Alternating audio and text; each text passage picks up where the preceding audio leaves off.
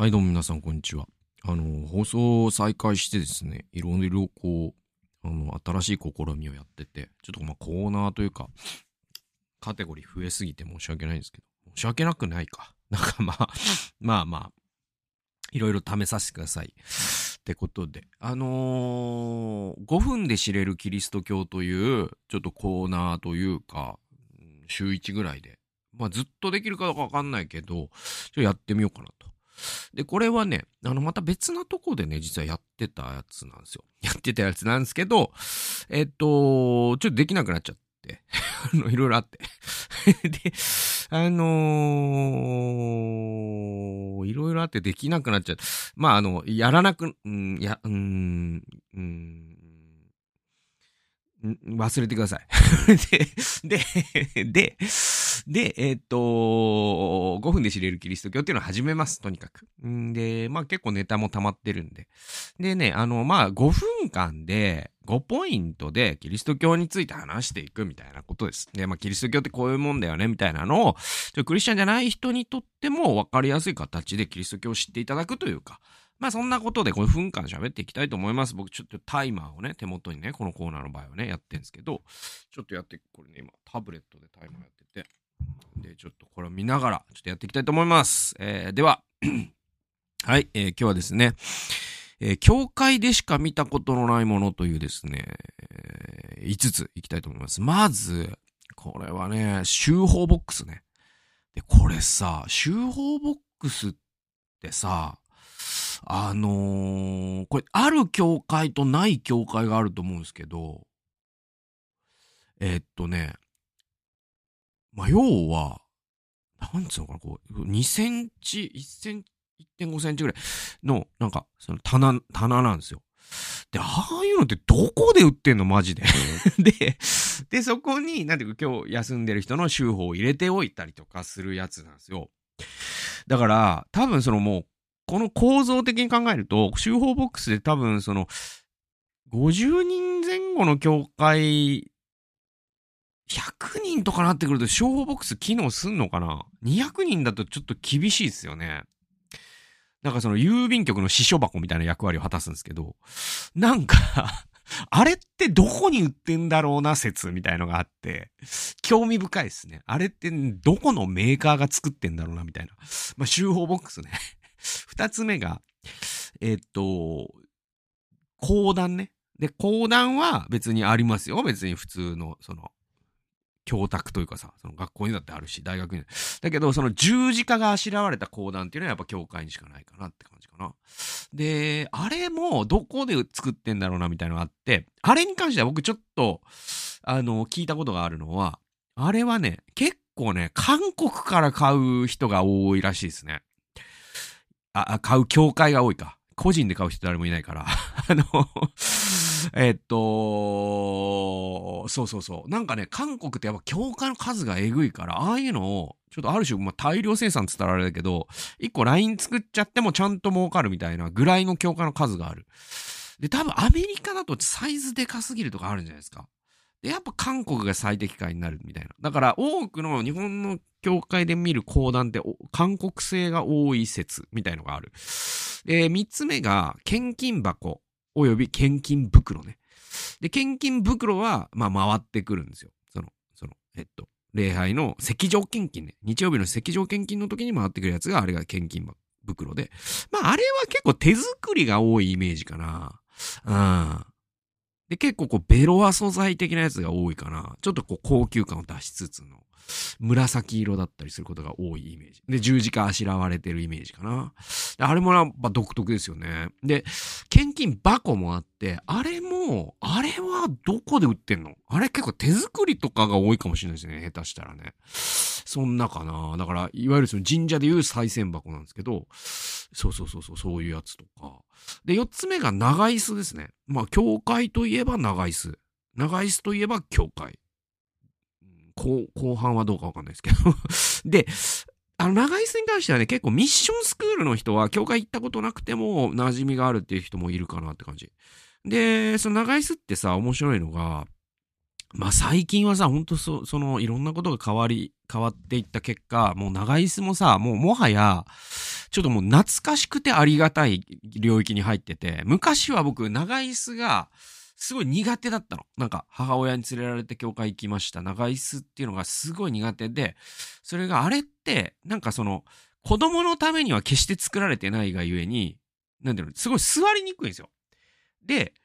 また、なんていうかな、あの、体がすごい大きかったりとか、すごい背が高かったりとか、すごい体にこう特徴がある人にとっては非常に、つまりそのバリアフリーの概念で言うと、バリアオンリーの作りで、あれ、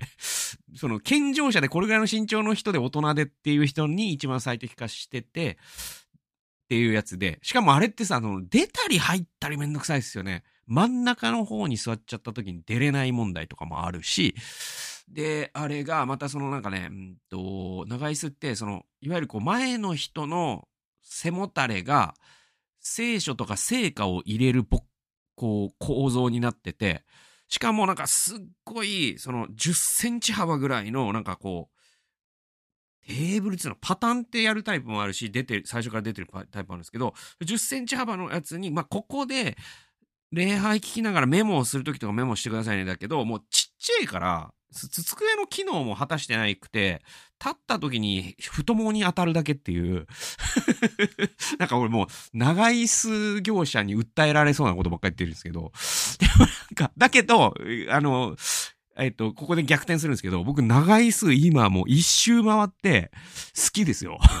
なんかこう、結局なんかこう、その、格式をすら感じるようになってきてるっていうか、少なくなったがゆえに、やっぱこう、機能性とか、そのプラグマティズムで、やっぱ長椅子ってあんま機能的じゃないし、長椅子入れちゃうと街道が多目的に作れないってのもあって、結構本当に減ってきてて、だから長椅子を今も維持してる教会を見ると尊敬の念を覚えるし、そして長椅子ならではのこう雰囲気も出るしね。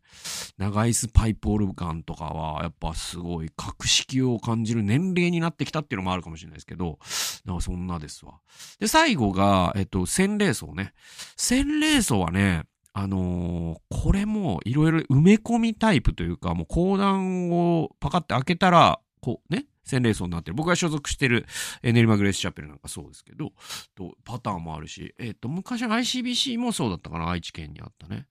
で、えっと、あとなんかもうそうね、バスタブみたいなのを運んできてみたいなタイプ。それは僕あんま見たことないけど、なんか写真とかでは見たことあるかな。とか、ああいうのとかもどういう、すごい多分、その教会を作るときに、大工さんというか、その施工業者とか、そういった、えっと、いわゆるその設計だとかに関わる人は、こんなの作ったことねえって感じだと思うんですよ。だって床に風呂作ってくださいって言ってんだから そんなやついないからだから、なんか、あのノウハウとかも面白いなとかって思いますね。でいて、あの、洗礼層トラブル起きがちみたいなやつあって、洗礼層って、その毎週使うもんじゃないじゃないですか。で、まあ下手したら年に1回であったりとか、いや、2年ぶりだね、なんつって。そういう教会だってあるわけで。で、そうするとなんか、物って使わないと壊れるじゃないですか。ね。だから家庭の風呂が壊れないのは毎日使ってるからで、久しぶりに使うと壊れてるんですよ。だから、なんかこう、トラブル起きがちですよね、洗礼層ってね。で、僕、その前の愛知県の教会で実際に出くわした事例があって、それはなんか高校生だったかな、洗礼授けるときに、で、あの、愛知県の教会は本当にユニークで、あの、牧師が結構ユニークな人だったから、いや、洗礼のが牧師、洗礼は牧師しかしちゃいけないなんて聖書に書いてねえぞ、つって。じゃあお前ら導いた奴が洗礼授けりゃいいんだ、つって。で、そういう教会だったんですよ。で、で、えっと、やった。で、すごい良かった。で、だけど、その、ある高校生が、えっと、まあ、ユースのスタッフだったかな、洗礼授けたのが。